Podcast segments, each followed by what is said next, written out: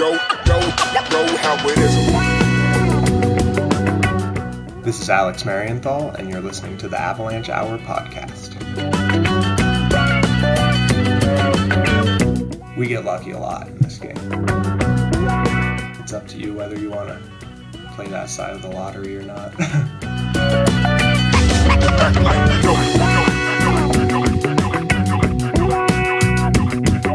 This is how we make a mistake. We're either underestimating the hazard or overestimating our ability to deal with it.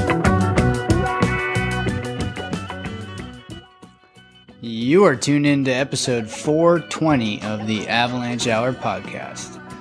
I'm your host, Caleb Merrill. The Avalanche Hour podcast is proudly presented by TAS by MND, an avalanche of solutions, and our good friends at 10 Barrel Brewing, drink beer outside, with additional support from Interwest Insurance. The goal of this podcast is to create a stronger community through the sharing of stories, knowledge, and news amongst people who have a curious fascination with avalanches. Well, it's July 1st. Welcome back, everybody. The summer solstice has come and gone, meaning the days are getting shorter, the nights getting longer, and winter is coming.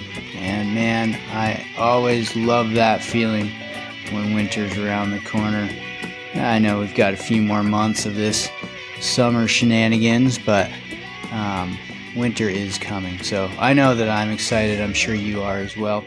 We've got a few more podcast episodes in season four before we take the rest of the summer off and continue to gather content for season five, which will be launching um, October 1st. So until then, while you're you're out there battling the heat of summer, maybe you're out there riding your ride on lawnmower, mowing the lawn, drinking a cold 10 barrel brew.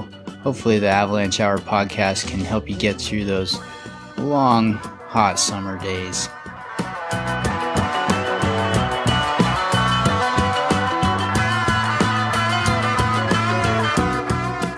As always, a big shout out to the sponsors of the show TAS by MND. Jay and the crew over there have had my back since day one of this venture and can't thank you enough. Andy and the crew at 10 Barrel up the road, thank you guys so much for your continued support. I know times are tough and hopefully uh, hopefully that support will keep on coming in the future. And not to forget our good friends at Interwest Insurance based out of Chico, California. Uh, contact those guys for any of your insurance needs they can help you out. On today's episode, we highlight an interview with Alex Marienthal. Alex is a forecaster for the Gallatin National Forest Avalanche Center out of Bozeman, Montana. Um, and he has some background in in Bozeman, particularly. He grew up in, in the Front Range of Colorado and has had an interest in snow and skiing, playing in the snow since he was a, a very young lad and then upon moving to Bozeman to start his undergraduate degree, quickly got involved in the snow science program at MSU. He finished his undergrad degree and then went on to do some patrolling at Bridger Bowl and then start his graduate degree program at MSU in the Earth Sciences Snow Science program. So, if you've been tracking along the last few episodes, you know that we've We've highlighted some of the MSU professors out there that have, have a bit to do with the snow science program, both in the civil engineering department and the earth sciences department. And these next couple episodes are going to highlight people that have been in those programs. And so Alex is going to talk a bit about um, his research in his graduate program concerning um, some ways we might be able to better forecast for deep slab instabilities. So, definitely a tricky avalanche problem to forecast for, um, as Alex will attest to through his through his some of his research as well as his work as a forecaster. Um, we dive into again some of his research, but also some of the work that he's been doing as a forecaster for the Forest Service Avalanche Center out of Bozeman. Um, and he, he tells a couple great stories of, of lessons learned along the way. So, without further ado, here we go with Alex Marienthal. Welcome to the show, Alex. It's good to meet you finally. This is actually your second time on the show for for getting technical here. I think you you gave us a season summary from one of my first episodes, and so it's good to meet you in person. Yeah, great to meet you too. Been listening up on recent episodes, and it's all been pretty good content. So it's nice to be here and help out. Cool. Well, why don't you give us a rundown of who Alex is? What's your history? Where are you from? Um, past and current roles within the snow and avalanche arena. Yeah, well, I grew up in Colorado on the Front Range uh, in a little town called Gold Hill, just outside of Boulder, and between there and Boulder, went to school. Um, skiing was kind of part of the elementary school curriculum, and being in the mountains at 8,000 feet, I was always super excited for the first snow and to get out and go sledding and build snowmen, and pretty much all winter long was, yeah, was definitely my favorite season growing up. So that's kind of where I gained that love for snow. Um, and my first backcountry experiences started later in high school. Uh, my dad would take me on hut trips out in Colorado in the 10th Mountain huts and started giving me that taste for being out of bounds and quiet and breaking trail and making fresh tracks wherever you want. Um, yeah, and then looking at colleges, I found there was a snow science program, and without that, I probably wouldn't have even gone to college. I think, like a lot of folks, it was like, oh, it sounds like skiing. so, so decided I'd give college a shot, and uh, all said and done, it worked out for the better. I stuck with it for almost ten years and got a master's degree after my undergrad here at MSU, and uh, continued to things continued to go my way. I got into patrolling at Bridger Bowl for a few years. Was super fortunate to have that opportunity. A lot of people, a lot of people want to work up there, and uh, for good reason. It's an amazing crew there with 40 years of many many people have 40 years of experience and knowledge there to pass along and uh, and it's just a really cool mountain get, gets you great experience in avalanche terrain. Um, along with that i was started teaching classes for the friends of the avalanche center and eventually became their education coordinator and then kind of through that and ski patrolling and just backcountry skiing here a bunch, submitting obs to the Avalanche Center. Was able to get my foot in the door there and eventually uh, become a forecaster with the GNFAC, which is also a super fortunate place to be with some great, great coworkers. And as we were saying before the interview, the community here in Bozeman is just chock full of from super experienced practitioners to professors who've been doing it for who knows hundreds of years. um, and they all just work together really well and, and bring a lot to the snow science community. So it's, it's cool to be a part of that. Well, it certainly seems like Bozeman is an epicenter of the merging of theory and practice within avalanche science and avalanche work. Um, so you did your undergraduate at MSU in the snow science program as well. Was- Was that what your degree was in? Yeah, my undergraduate work was in the snow science program out of the earth science department. Um, they have two tracks at MSU through engineering or through earth sciences, which share a, a lot of base commonalities, but then towards the upper level work, you kind of branch out into uh, engineering becomes a little more lab based, or maybe towards civil engineering and infrastructure design or protection, and then earth science definitely gets more towards anything from forecasting and outdoor field work to hydrology or glaciology. Mm-hmm. You could, a lot of people end up, a lot of people in that undergrad discipline branch out towards hydrology or climate or glaciology as well. Gotcha. And so was that a was that kind of a smooth transition into the graduate program for you? And, and was that right away, right after your undergraduate degree, or did you take some time? Is that when you were patrolling?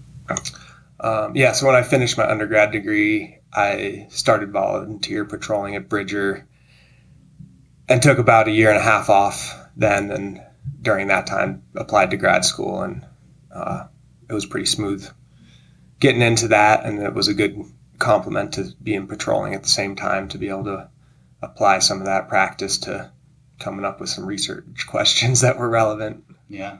So, Alex, I'm hoping to dig into some of your graduate degree research that you did at MSU. Um, I think anyone would agree that more aids to help forecasting deep, persistent slab avalanches is, is welcome in anybody's toolbox. Um, and that's kind of what some of your graduate research, as I understand it, um, was about. So, how talk about some of the work that you did, some of the research that went on there.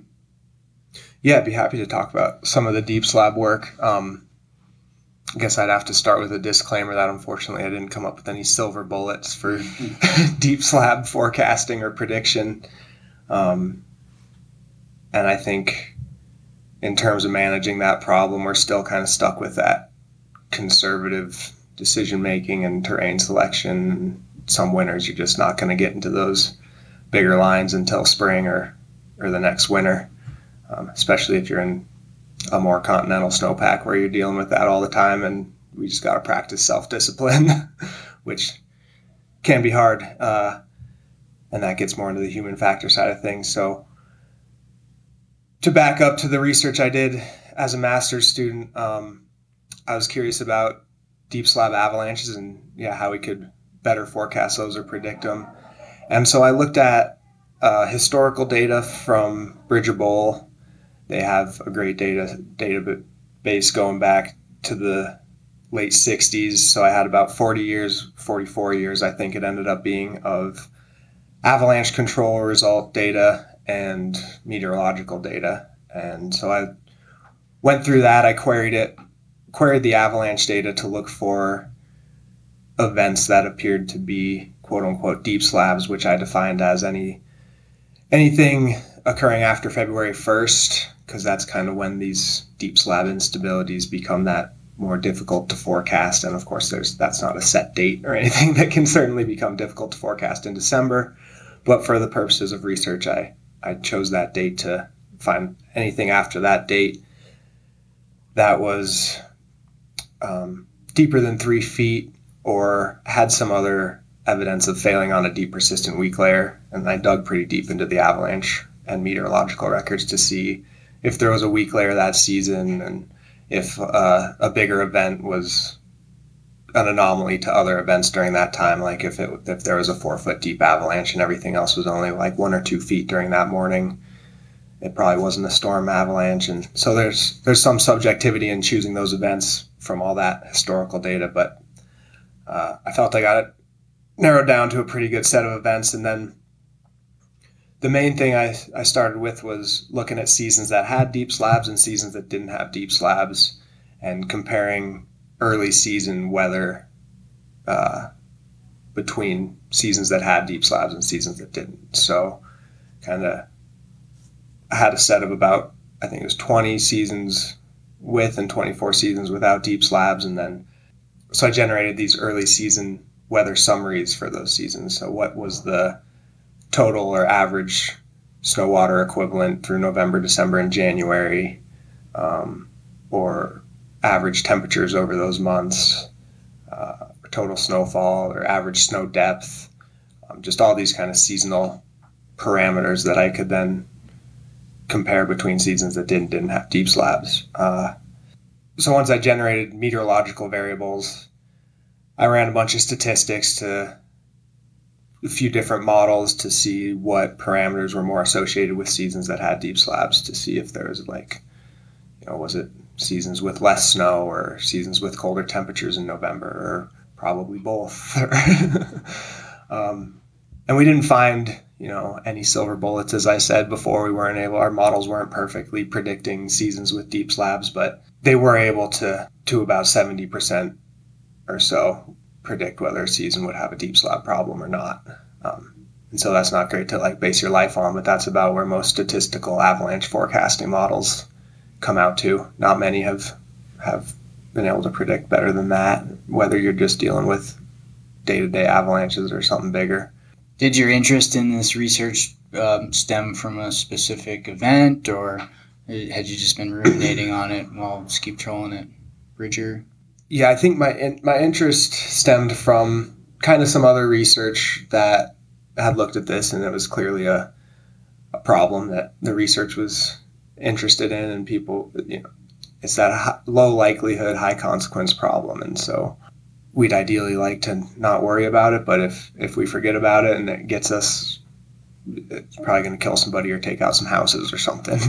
Sure, yeah, yeah. These are the this is the avalanche problem that keeps me up at night, you know, and keeps us tiptoeing through the mountains when it's when it's present or we think it might be present, right? Yeah. Yeah. So I kind of saw that with when I was patrolling at Bridger Bowl. We had a really bad season where we had this somewhat like this year where we got early season snow that was a couple feet deep and it got really cold, faceted out, and then we started building the snowpack on top of that. And all season long patrol was just bombing it hard every day. Like it would barely snow and it was just shooting everything, making sure nothing was going to go deep. And, and I really saw them losing sleep over that. The snow safety team was, you know, never sleeping, just worried about it every day. Um, and then later that at the end of that season, we did end up having these historic wet slab avalanches that gouged out. They slid all the way to the base of the snowpack in the end of March after a couple days of above freezing temperatures, and then a big snowfall event at the end of this thaw, hmm uh, which started as rain. So it was just this perfect storm of a a poor snowpack structure, really weak, faceted snow at the ground under a couple, mm, probably a meter of slab, dense skier compacted slab. Um, and then that thawed for the first time, going isothermal in the spring, didn't refreeze for a couple nights, so it was weak all the way through the snowpack. And then this little bit of snowfall, heavy snow, which started as rain on top of that, was just enough weight to push that to huge avalanches that ran further than anyone has seen by far at Bridger, and um, they were they were skier and explosive triggered, but it was not very hard to trigger those slides. We didn't see any naturals that day, but uh, but it was clearly just this perfect storm to create historic avalanches and a very unique event. So at that Especially time, my research started to kind of kind of focus on that kind of problem. Right. I was gonna say, especially after you guys have been pounding it with explosives, Mhm. you know, before you entered this kind of wet slab regime, right? Right. So all season long, there had been a few small, isolated deep slabs here and there, but nothing huge, just Mhm. based on how broken up it had gotten from explosives and skier traffic. But um, obviously, it wasn't enough to totally eliminate that weak layer. And I also recall that season digging lots of pits and getting unstable extended column test results that were just propagating all year long, no matter how deep that layer was. Like it was two meters deep and maybe I didn't get to propagate on 30 hits, but if I removed a little bit of slab and hit it, it was just these clean shear pops on top of that depth hoar. And uh, even though we weren't triggering it with explosives or people were skiing on it and stuff, it was still there. And once it got that, that warmth was the perfect weak layer to propagate very far.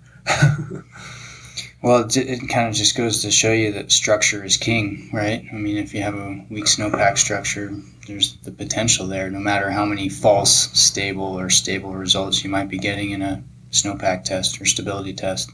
Yeah, absolutely. Yeah, I think that's a lot of times you, the the danger drops to low after two weeks of no snow, and you still have that structure, and it's means that chance is still there, and it's low because it's very very unlikely, but it's up to you whether you want to play that side of the lottery or not. So that brings up a good point. Point as a as writing a forecast or, or an advisory. Um, you mentioned, you know, this this research work didn't give you any magic silver bullets, but how does how do you go about conveying this message in a public advisory for kind of these high consequence, low probability events, specifically deep persistence slabs? I think it's a big challenge to convey these, partly because the messaging becomes a little stale and preachy, and and uh, it's that type of it's usually that type of year where somebody like myself or the forecasters would just be ruling out a lot of stuff for the season. It's like, all right, we're not skiing most avalanche terrain until spring or until next year or until we go to a different snowpack.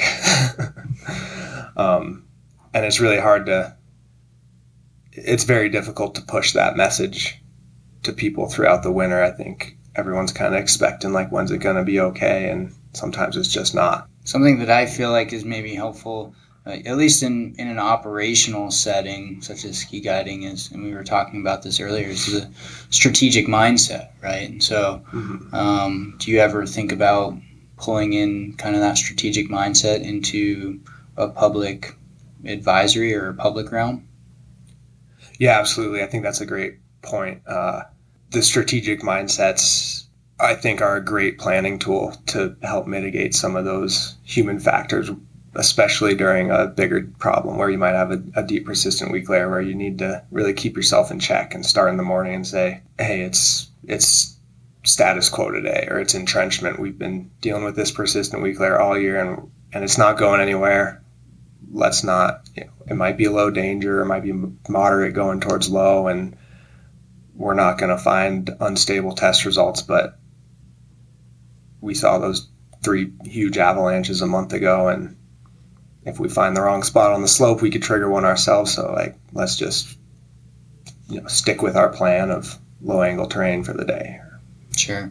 um, yeah, and in any avalanche problem situation, I think those mindsets would be a great planning tool hmm um, for for getting for framing the day, whether it's yeah, no matter what the mindset is. Especially when those monsters are sleeping in the basement, as I like to call it. Yeah. Some of that dormant basal facet or depth hoar layers. yeah, yeah, and I really have thought and would like to work towards uh, working that mindset language uh, into public advisories a little more. 'Cause- and I've seen other forecast centers doing it here and there, and I think it makes sense. And one nice thing about those mindsets is it's pretty plain English. If you've if you just use one without the context, it still kind of makes sense. If I'm like, hey, it's the beginning of the season, we got to go out and assess what the weak layers are and what the snowpack is. We're in an assessment mindset. Like, that makes sense, right? Yeah, I I think probably to anybody, no matter your level of training. Alex, part of your work as an avalanche forecaster is unfortunately to complete accident investigations. While I'm sure it's kind of difficult emotionally, especially when there's a fatality, uh, this is vital to do to share these unfortunate lessons with the greater community. Um, so I'm wondering if you've noticed some trends or um, kind of some overarching lessons learned from accident investigations that you've done or or been witness to in, in this region. Yeah, that's a that's a really good question, and uh, yeah, it's the hardest part of the job, and at times what it, it can be discouraging, but ultimately becomes encouraging. To this is why we're doing this, and uh, it motivates us to continue to to save lives because it's so terrible for folks to have to go through losing somebody. So one thing is I see a lot of fatalities, especially occurring during or after big storms when danger is, is very elevated. And that kind of makes sense because that's when people want to get out and ride powder. And um, it's also kind of puzzling because that's when we're pushing the messaging the hardest of, of caution. But of course, that human nature comes in and and uh, takes over, and you know, we make a mistake. Part of that time is people uh, either underestimating the hazard or overestimating their ability to manage with the hazard, which is something we preach a lot in decision making talks of this is how we make a mistake. We're either underestimating the hazard or overestimating our ability to deal with it, which I think is a good way to put it because sometimes people recognize it's high hazard. They say, oh, it's high, we know it's bad, we're just going to go out and sled around on the groom trails. But then they don't realize that those groom trails cross under avalanche paths. So that's kind of their inability to manage that hazard. Um, on the other side, you might just, you might, you might not recognize exactly how bad that hazard is. And you might think considerable is like, oh, we can we can avoid these slopes that have that weak layer. We can avoid the slopes that have the wind load. Um, but maybe those slopes are everywhere and you, you think they're only specific or something. Then the other more basic mistake we see, unfortunately, in a lot of accidents is underpreparedness, either people not having the right rescue gear or not using it properly. It's it's kind of unbelievable, unfortunately, just because you know you and me were thinking like everyone should have a beacon shovel and probe and a partner that knows how to use it. Uh, I can't remember how many snowmobile fatalities there were in the U.S. last year, but I think almost two thirds of them either didn't have a beacon or didn't their partner didn't have all the proper rescue gear or some sort of combo of that. And so it's just that basic education that could save a lot of lives in, in many situations. And there's been multiple there's skiers alone who have died. There's skiers without beacons who have died. So it's not just sledders it's both disciplines that these mistakes are made. And you know i know skiing alone is is nice and enjoyable. I like to do it occasionally and a lot of people do but that rescue gear is not going to do you any good, right? So you also mentioned that one of the trends you see is people not being able to really grapple with what it means to have considerable hazard or moderate hazard. And so, what are some strategies that your forecast center are using to try and get that message across a little bit better? Because because a lot of times people will just look at the colors of the advisory and not read any text. Mm-hmm. And so I think, you know, especially if you're running out the door, you're late to meet your buddies, you just glance at the forecast and boom, maybe that's in the bottom line or maybe that's just in the color scheme of the hazard rating. But are there any ways as a forecaster that you're trying to get that message across super efficiently? Yeah, I think so. One thing that comes to mind with that is the increase in social media use, and we have just I've, this will be my fifth season at the Avalanche Center, and just since I started, we have quadrupled our social media presence. Like we, when I started four years ago, we were just posting our advisory occasionally on Facebook, but now it's like every day we come back from the field, we post our obs on Facebook and Instagram, and then every morning the advisory goes out on Facebook and Instagram and Twitter, and the caption there is a little bottom line hopefully is telling you what that main hazard is and uh, it might say the danger but it's usually kind of focused more on what the weather did and what you're going to be dealing with. So if if someone's only looking at their phone for 10 seconds before they put their boots on hopefully they get that key piece of information or see that photo of the avalanche that happened yesterday. And um, there's just yeah a lot more than just that that forecast which creates a big challenge too because it's, it's a lot more work for us, but mm-hmm. we know it's worth it and where we need to be putting our efforts. Uh, but it's so dynamic that uh, yeah, it's hard to keep on it, uh, keep up and you know know whether you're hitting people at the right time in the right place or not. It's almost kind of a toss up. sure. just trying to stay on top of it and do our best. Yeah, I've, I've always thought that you guys do a great job with um, your snow pit videos um, being pretty pretty short and to the point, but pretty impactful. I think with with some really good information there. And so maybe this is a good time to kind of plug your socials. Um, you guys are at MT Avalanche. Yep. Okay. Anything yep. else? Uh, friends of the Gallatin National Forest Avalanche Center on Facebook. Uh, Avalanche guys for YouTube and Twitter. Mm-hmm. Um, yeah, and if you want to contact uh, contact us, there's links on our website and mtavalanche at gmail for submitting obs or asking questions. Cool. So Alex, you'd mentioned before about you know going out into the backcountry solo and you know maybe creating some margin for doing that. I've got a question from a listener here. Chris Price asks you, "Do you have any tips for skiing alone in the backcountry?" That is a good question. It's a tricky one since uh, we always recommend to have a partner, and you know, as I mentioned, that's the only way that rescue gear is really going to save your life. Otherwise, it's a body recovery. So, skiing alone, you just you have to be super cognizant that you're alone and you're basically skiing without rescue gear. And you know, if I'm ever skiing alone, it's avoid avalanche terrain or stick to very simple terrain that I'm 99 0.9% confident it's stable. And uh, I don't know if that's ever really, if that's a realistic number, but there's been times where I've tricked myself into thinking it's nine, that I'm that sure. Um, so yeah, being overly cautious and and maybe starting with that planning set with your mindsets of where am I at today and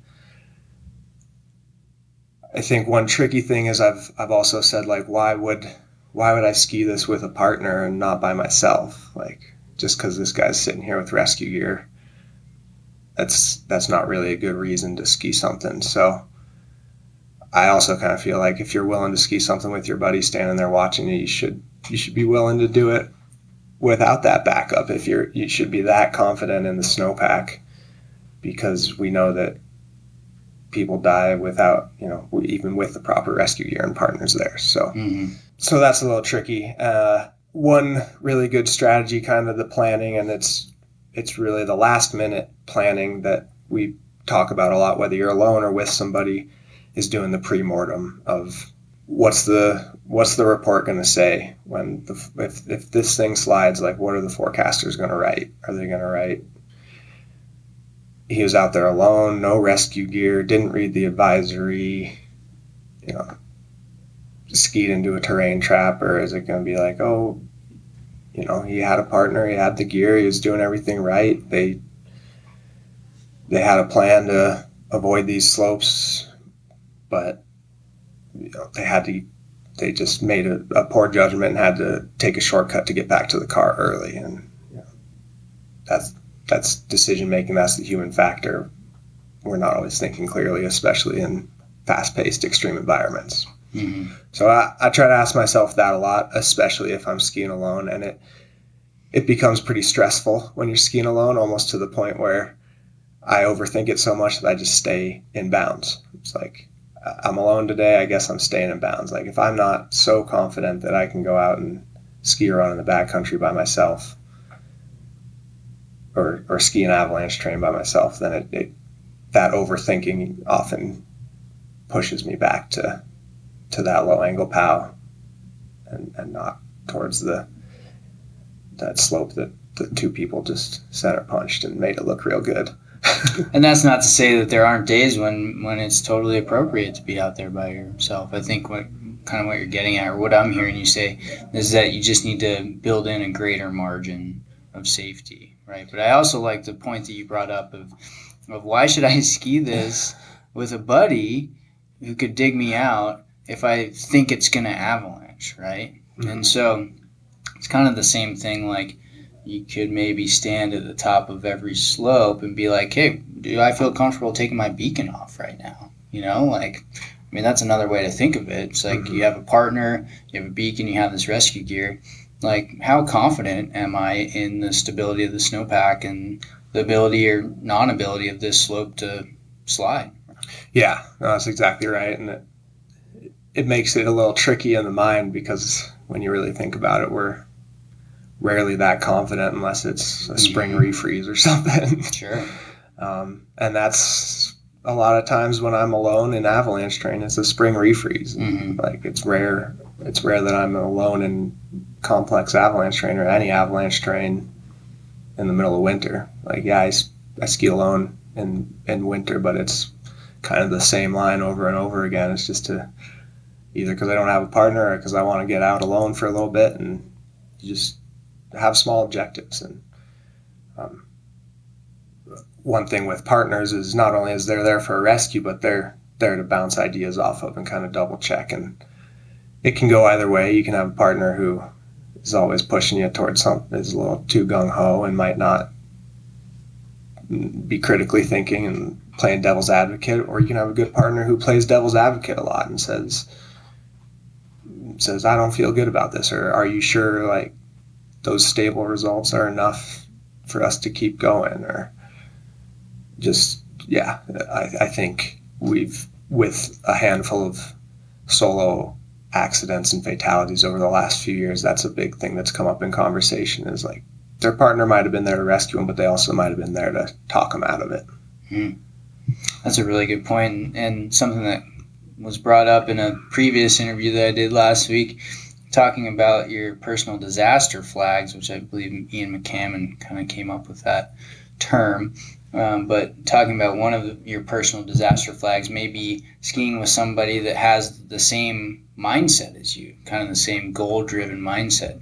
So that brings into into the forefront of my mind the the benefit of dissent amongst partners, right? Mhm. Whether they're just challenging you to be devil's advocate. It's not because they're looking for an argument, right? It's it's because they're looking for all angles of the situation, really. Yeah, I think that's a really good point of having a good partner who's gonna play devil's advocate for you and and check your decisions. And um, it's just it's important to have a good partner who's matched well with your objectives and your mindset. I think that's maybe one reason why I might ski alone sometimes is because I'd rather be by myself. I trust my own decisions rather than the person who is my option as a partner for that day. Mhm. Who's like they they say, hey, I want to go ski Saddle Peak, and I'm like, I just want to ski some some low angle powder or something, and it's like if they're like, no, I think it's good to go today, and you you don't feel good about it, then let them go by themselves, I guess, or let them find somebody else.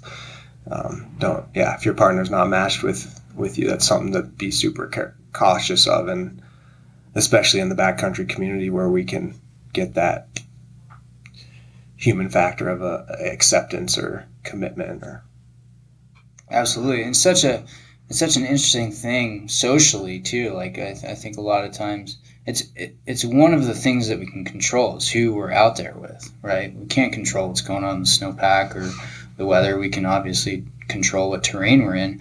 We can also determine who we're out there with, and I think a lot of times people end up skiing with other people because they don't want to hurt some feelings, right? And and it, it's not worth gambling your life on somebody else's hurt feelings because you don't want to ski with them. Mhm. You know, like I certainly have people that are great friends, but sorry, like I'm not going to ski with them because I don't like how they make decisions and and and I'm afraid that they're going to make a decision for me, right? Um, subliminally perhaps. So I think it's I think it's kind of an interesting thing, and I think people should see that as as a choice they can make and a way to travel safer in the backcountry, just like you're saying.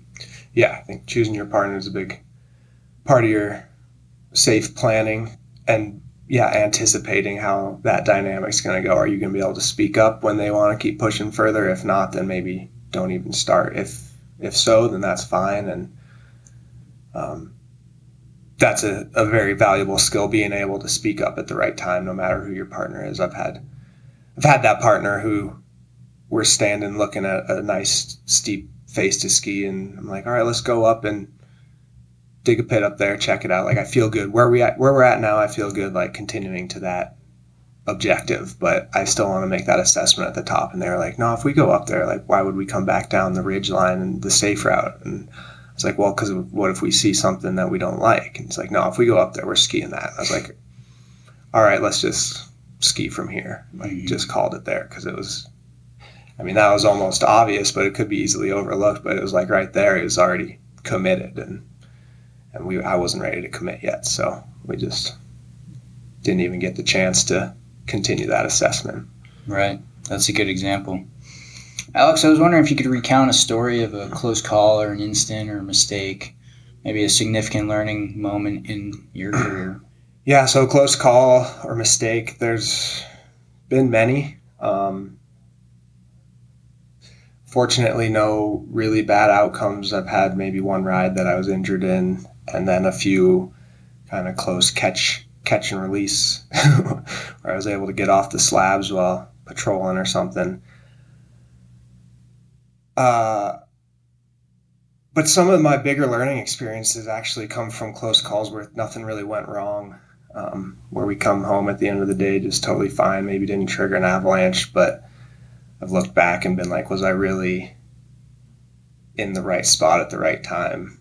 Uh, and one of those was uh, it, it goes back to that ability to manage that hazard or reckon uh, either we're underestimating the hazard or overestimating our ability to manage the hazard and a few seasons ago, we had the only extreme danger issue that the GNFAC's ever issued down in Cooke City. It had been 11 days of heavy snowfall. Basically, we got 11 inches of snow water equivalent over 11 days, and I was down there towards the end of that storm, checking out the snowpack. Um, we went up one day, and uh, yeah, it was just blowing 60 miles an hour, still snowing hard. It had been, it was like day eight of this storm. And when you're out trying to assess the stability in that, there's not a whole lot to look for. It's just, it's heavy snowfall. It's pushing towards the breaking point. We had a fairly strong snowpack that season down there. And so during the storm, we saw a few avalanches at the beginning of it and then didn't really see a whole lot. And so we were thinking like the snowpack's pretty strong. It's holding this, it's holding this load. That's pretty good. I mean, I dug a pit. It was like six feet of new snow. You can't really do a stability test. It's not going to tell you anything anyway. So we are just kind of showing videos of like how much snow is out here. Um, but we were feeling pretty good that the snowpack was holding up. And then I, I called back to the office and talked to Doug Chabot, the director, and then Karl Birkeland, who's director of the National Avalanche Center. And they were there and they're like, hey, we were just talking and, and we just got to remember that everything has a breaking point. And, uh, this is still going. It's been high danger for a few days, and now I think like this is we need to push it to extreme. And so the next day, we issued an extreme danger for down there, which is basically stay home, stay on the couch. Like the, the danger scale says avoid all avalanche terrain or something. It's but when when you go back to that, what is our ability to manage the hazard? Managing extreme hazard is not really something I think we can do uh, because avalanches are taking out acres of forest. Like we saw it in Colorado last year. Like you could be miles down in dense forest and avalanches will come blowing through that. Um, but I went out that day with my partner. It's like, all right, we'll just buzz up this road, just see if we see any avalanches near town. We were on snowmobiles um, and talked to Doug that morning, and he said, told him where I was going. He's like, "Hey, be careful. There's a path up there that I've seen go big before and hit that road." And I was like, "Oh yeah, I know what you're talking about. Uh, we won't go quite that high up." Turns out I didn't. I had a different path in mind than what he was talking about. I was not familiar with the one that he had seen go huge. So we go up to the end of this road where I thought was right before the the paths he had mentioned. Made a quick little video. It's still snowing. Danger's extreme. Um, and we're starting to see some big avalanches. So we went back down that road and back home, and then later that night, or I guess was the next day, some folks sent us uh, observations of that road being buried by 20 feet of debris, a couple hundred feet wide, and the path that Doug had mentioned had gone huge, bigger. It took out a bunch of bunch of trees. The whole road was just buried in trees that summer. I, I went back down there on this was in February when the extreme danger was February 10th or something. And I went down in July and there was still like 10 feet of snow and trees just all over that road. They were just starting to pluck it out with an excavator. Um, and so that to me was a close call. I mean, this path slid maybe hours after I crossed under it, but it was like close enough that that I made that mistake of of I shouldn't have been there, and uh, um, that was my inability to properly manage the hazard. Like we recognize it's extreme, but having never seen extreme or been out in extreme in my life, I obviously have no frame of reference for what that really means and and when yeah when avalanches are possible that can create new paths, you're not really safe anywhere other than out of the mountains. So, so that was kind of a, that was a big eye opener in that, and uh, and also kind of gave me this tagline of let's be more cognizant of those times. Let's look back on every day that we're out and say like, hey, did we get lucky or did we really nail it today? Were we were we actually good? Um, because I think we get lucky a lot in this game. Like we know nine out of ten times you could ski something that's unstable and get away with it, and that's where people build this overconfidence in their decision making and thinking that we're really good at toeing the line when when we're not. Um, and the more we can recognize those times that we got lucky and nothing went wrong, or even when things do go wrong, we need to recognize that we got lucky and it could have been worse. But those times when we come back alive and nothing clearly went wrong, but maybe we maybe we pushed it a little bit. We changed our decision to ski that steep line because we didn't get unstable test results, even though that morning we ruled out that terrain. I think we should say to ourselves and our partners, hey, we shouldn't have done that. And that's going to make us better in the future. Sure. This is certainly a theme that keeps coming up with interview guests throughout at least this fall interview tour, but but pretty much the last few seasons of interviews with talented avalanche professionals is, is the need to debrief every day with your skiing or riding partners and to reflect on whether we did get lucky or did we make good decisions. And so I'm glad that you shared that story. Thanks for sharing that experience with us. Um, and I, I think the overarching lesson there is, is one that's valuable for the community. Kind of along that same line of looking back and saying, was I good or was I lucky? There was two separate field days, one in the la- one of each of the last two years where I was out just digging pits, looking for stability data, snowpack data, and we did our pits, got our results, and as we were leaving the pit site, got these huge collapses, just big woomph. And uh, the first time I was with a partner who's fairly new to snowmobiling and being in the backcountry, and she was super psyched to be there learning and and and digging pits and stuff. And when that collapse happened, I was super excited. I was like, wow, that is like so cool just being an avalanche nerd. I was like, we just got we were kind of dealing with a bit of a deep slab problem at the time or transitioning into it where we we'd actually just had a warning due to this basal persistent weak layer. And I it was hard to get it's deep enough that it was hard to get clearly unstable test results on, but then so I was getting a mixed results, but then got this collapse, and it was like, all right, we like it's obviously unstable. The we weren't wrong about having a warning. And the person I was with is like, "Are we okay?" I was like, "Yeah, no, yeah, we're good. It's low angle." Um, and then just thinking back on that, it's like we were right around the 30, 30, just under 32 degrees, and and uh, and then I had a similar situation last year with another forecaster where we were digging pits, and then as we were leaving, walking above our pit, and this was a little bit smaller slope, but we were above some trees, and it was this big drift that collapsed and wumphed that we had just basically been standing underneath for the last 30 minutes or so. And again, it didn't slide, and it's like, yeah, we're on, we know our slope angles, right? And just prompted this this thought of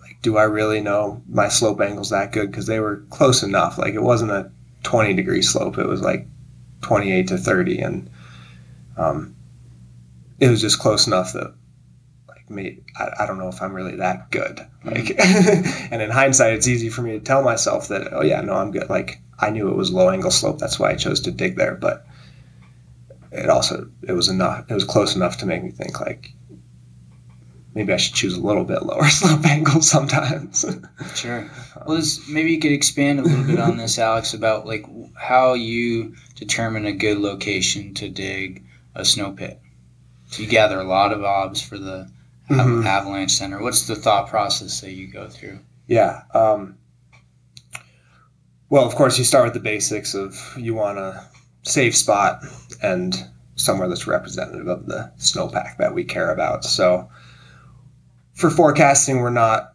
on a slope by slope basis. We're more forecasting for a mountain range or a region.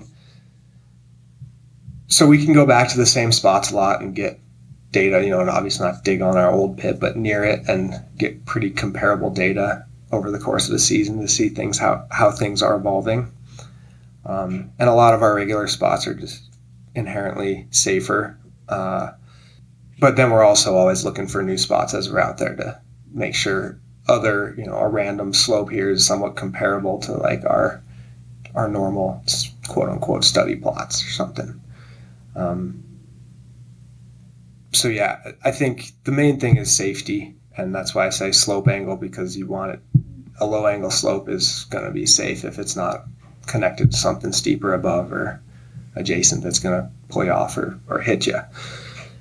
Um, Do you feel like you can get good data from a flat location?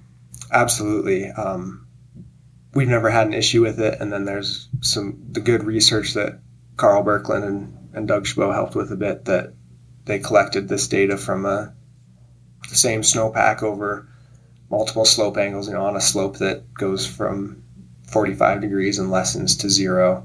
And that structure stays essentially the same over that over those slope angles and and they got essentially the same stability test results. With compression tests, their number of taps only changed by a couple, and with and same with extended column test results, they were not getting a, a significant difference in the number of hits to make it collapse. And then one thing we preach a lot is to use the extended column test and just look for propagation or not. Mhm. Um, of course, those taps do make a difference if it propagates on two versus 28. That's a big difference. But at a basic level, we do tell people like if you're getting propagation,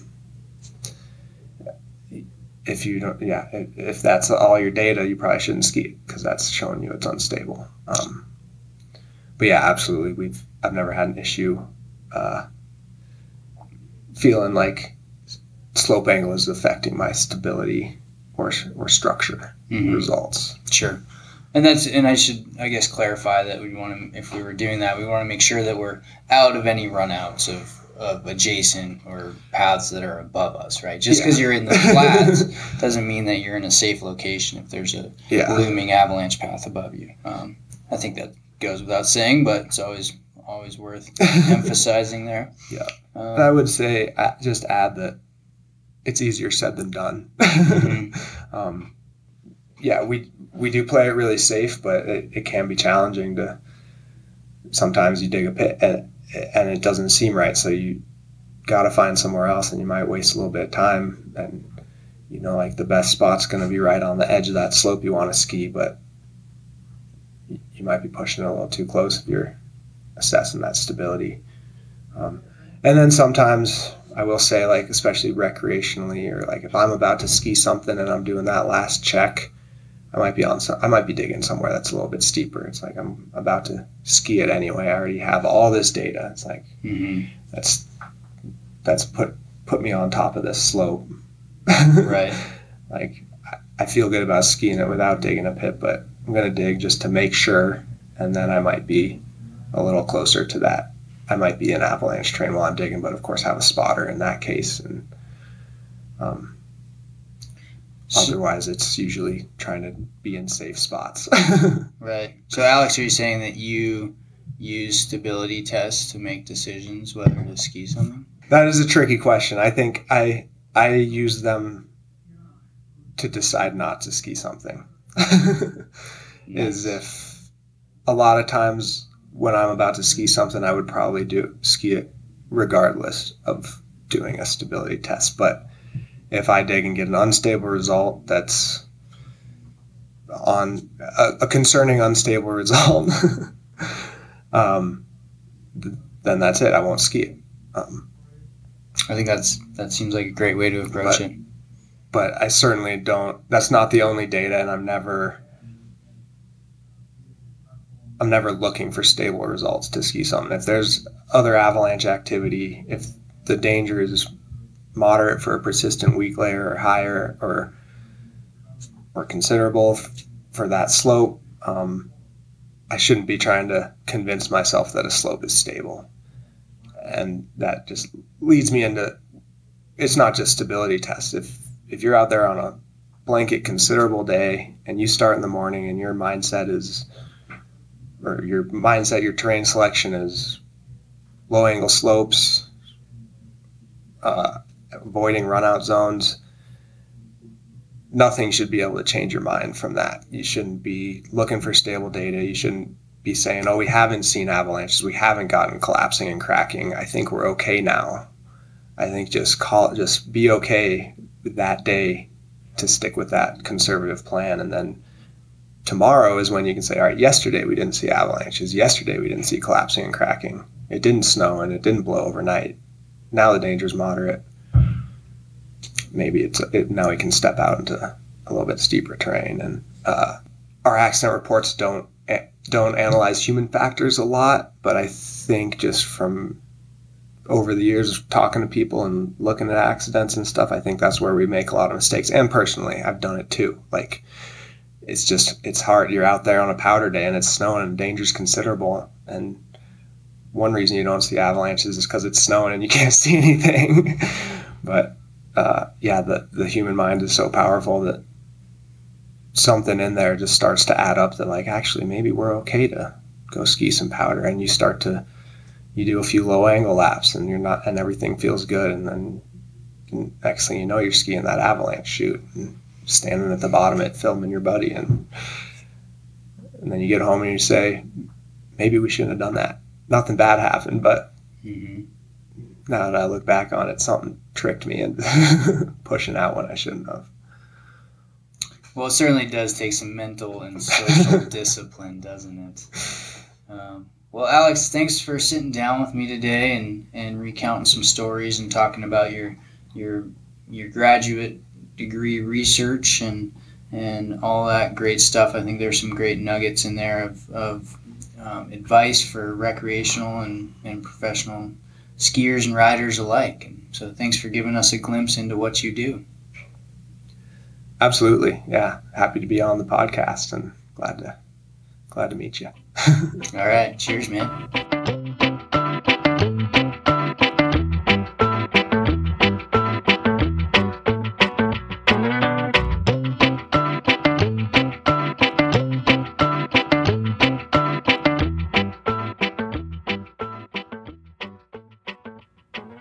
I sure do hope that you enjoyed that interview with Alex. I know that I did. Thanks again, Alex. Our artwork, of course, was created by Mike T. Meet a Man T. Music on today's episode was performed by Ketsa. In the beginning, we heard the track Rock Garden, and bringing us out of the hour is Mr. Trumpet. These tracks were made possible through the permission of the artist if you want to check out more of Ketsa's work, you can go to www.ketsa.uk. Check out our website, www.theavalanchehour.com. You can find bios of contributors, links to past episodes, as well, to, as well as a little swag store. Get your ski straps, koozies, hats. Support the show. If you could and if you would, it would be great if you gave us a review. Give us a rating and a review on whatever platform you listen to the show on if you're enjoying it. If you're not enjoying it and you want to send me some feedback, you can find a link from my website to get in touch with me, and I value all feedback. We are taking contributions of, of stories for season five, starting to collect stories or ideas for shows. So if you have an idea for a show, you want to reach out, feel free to reach out and we'll do what we can to make that episode happen with with somebody that you want to have on the show or or just a topic that you want us to dive into a little bit more. Um, so reach out, join the conversation. If you're into the whole social media thing, give us a follow.